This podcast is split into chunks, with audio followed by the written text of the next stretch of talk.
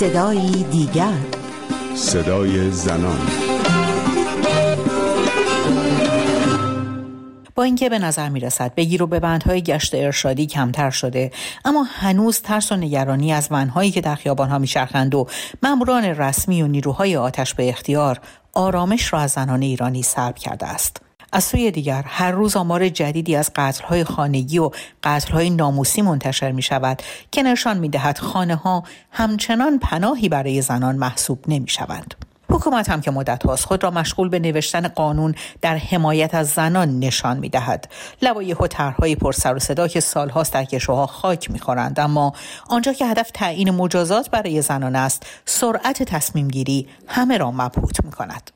مهمان برنامه این هفته صدای دیگر مهدیه گلرو فعال مسائل زنان و فمینیست ساکن سوئد است. مهدیه خیلی خوش اومدی به برنامه صدای دیگر مسئله اینجاست که به نظر تو تا کی جمهوری اسلامی می‌تونه همینطور دیوارهای محدودیت رو برای زنان ایرانی بالاتر ببره من فکر می‌کنم که در واقع ما اگه بخوایم یه نمودار برای مسائل زنان و تبعیض جنسیتی در نظر بگیریم. تو این 44 سال می‌بینیم که این مرتب در حال افزایش حتی نسبت به دهه از آمار نشون میده که هم میزان زنکشی هم میزان فشارهای حکومت و قوانینی که محدود کننده پیشرفت زنان در اوضاع مختلف هستش توی این نمودار کاملا سعودی مشخص میشه.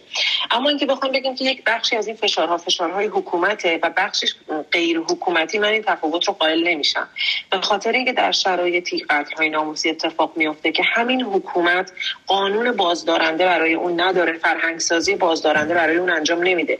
در همه جای دنیا قتل های ناموسی وجود داشته و حکومت ها موظف بودن برای اینکه امنیت زنان رو ایجاد بکنن قوانینی بذارن که این قتل ها کاهش پیدا کنه.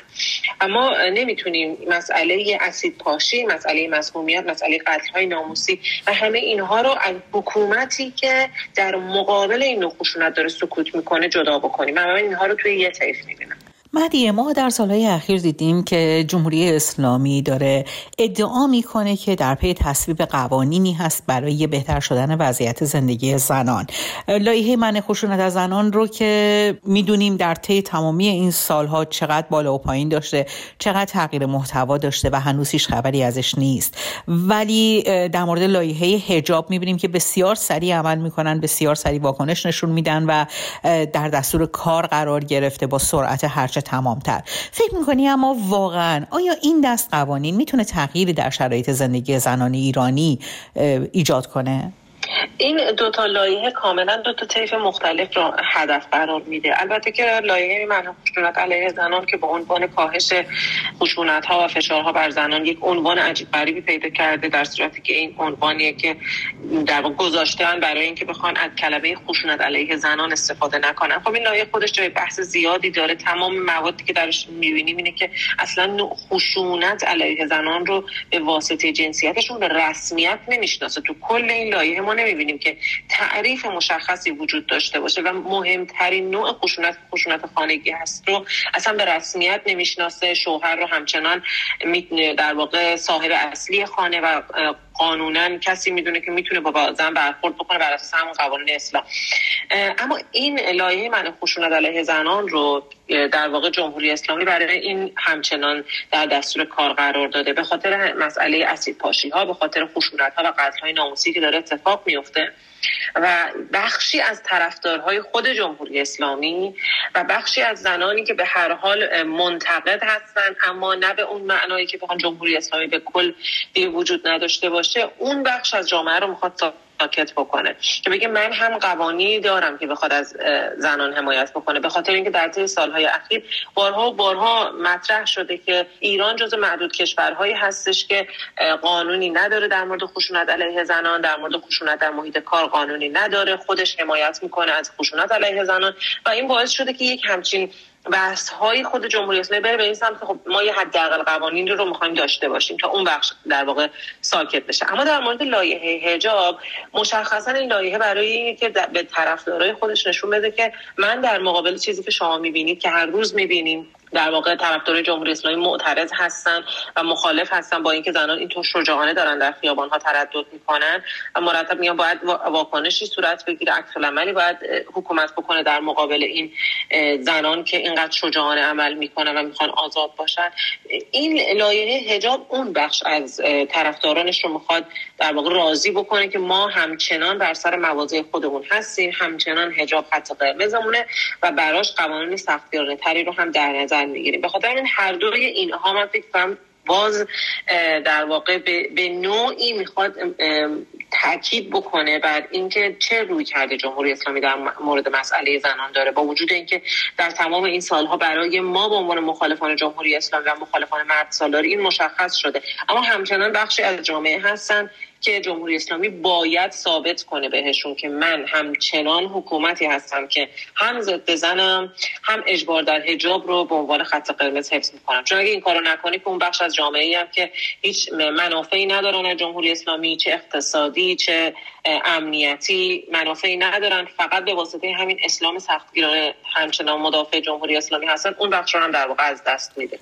اما مهدیه به نظر می‌رسه که از منظر دیگری هم میشه به این ماجرا نگاه کرد. در لایحه ممنوعیت هجاب که در حال بررسی هست یکی از مهمترین مجازات هایی که در نظر گرفته شده جریمه نقدی زنانی هستش که به گفته جمهوری اسلامی هجاب اجباری رو رعایت نمی کنن و این در واقع داره بار مالی رو بر زنانی که می‌خوان حق انتخاب پوشششون رو بر عهده داشته باشن وارد می‌کنه و تحمیل می‌کنه. این در شرایطیه که مشارکت اقتصادی زنان ایرانی در منطقه جز پایین ترین مشارکت های اقتصادی محسوب میشه و در قوانین جمهوری اسلامی هم مرد مدیر و رئیس خانه معرفی شده. در نتیجه هر فشار اقتصادی که بخواد بر زنان وارد بشه به طور مشخص به خانواده منتقل میشه. به واسطه اون نداشتن استقلال مالی. و اونجا بار دیگه مرد داره تبدیل میشه به کارگزار جمهوری اسلامی که با محدود کردن زنان در نپرداختن جریمه هاشون فشار دیگر دیگری رو بر زنان وارد بکنه برای اینکه اونها مجبور بشن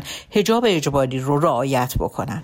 صد درصد اینطور نگاه کرد. در مورد انتقال این نوع سرکوب مردم و استفاده از مردان و خانواده به عنوان ابزار سرکوب کاری که در تمام این سال انجام داده.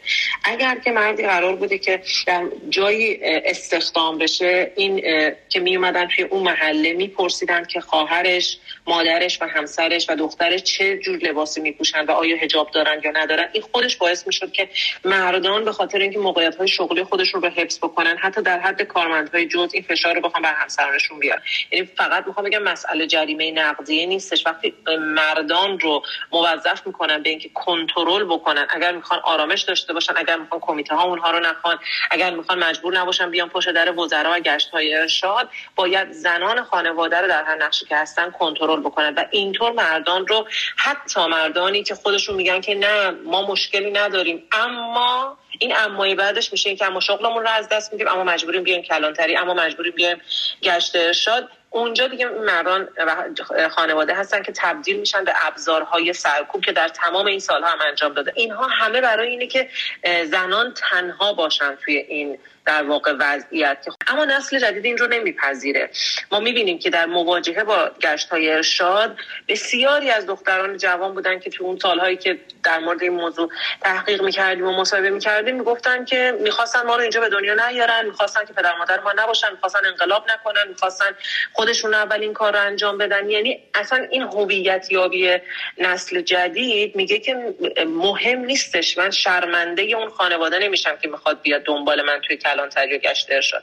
ولی نسل های پیش دهه 60 و دهه 70 خودشون رو معذب می‌کردن در اینکه خب ما شرمنده خانواده هامون میشیم اگر بخوام بیاد. این تفاوت باعث میشه که اثرگذاری این سیاست کاهش پیدا بکنه. تفاوتیه که بین نسلی هستش. نه جمهوری اسلامی این کار رو همیشه می‌کرده ولی الان دیگه اون اثرگذاری رو نمی‌تونه داشته باشه.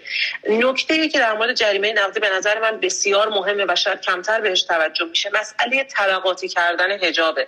یعنی در اینجا خانواده هایی که در طبقه مرفعی قرار دارن می‌تونن جریمه رو بدن و اونجا حق انتخاب پوشش پیدا می‌کنن. و کسانی که توی طبقات قرار می‌گیرن که امکان پرداخت جریمه رو ندارن مجبور هستن از حساب هجاب اجباری تبعیت بکنن. این مسئله طبقاتی کردن پوشش هم جزو مسائلی هستش که این روزها می‌بینیم که بیشتر از قبل داره اتفاق میفته با سپاس از مهدیه گل رو به پایان برنامه این هفته صدای دیگر رسیدیم. من رویا کریمی مرد از اینکه تا این لحظه در کنار ما بودید سپاس گذارم تا هفته دیگر رو صدای دیگر پاینده باشید و شادمان.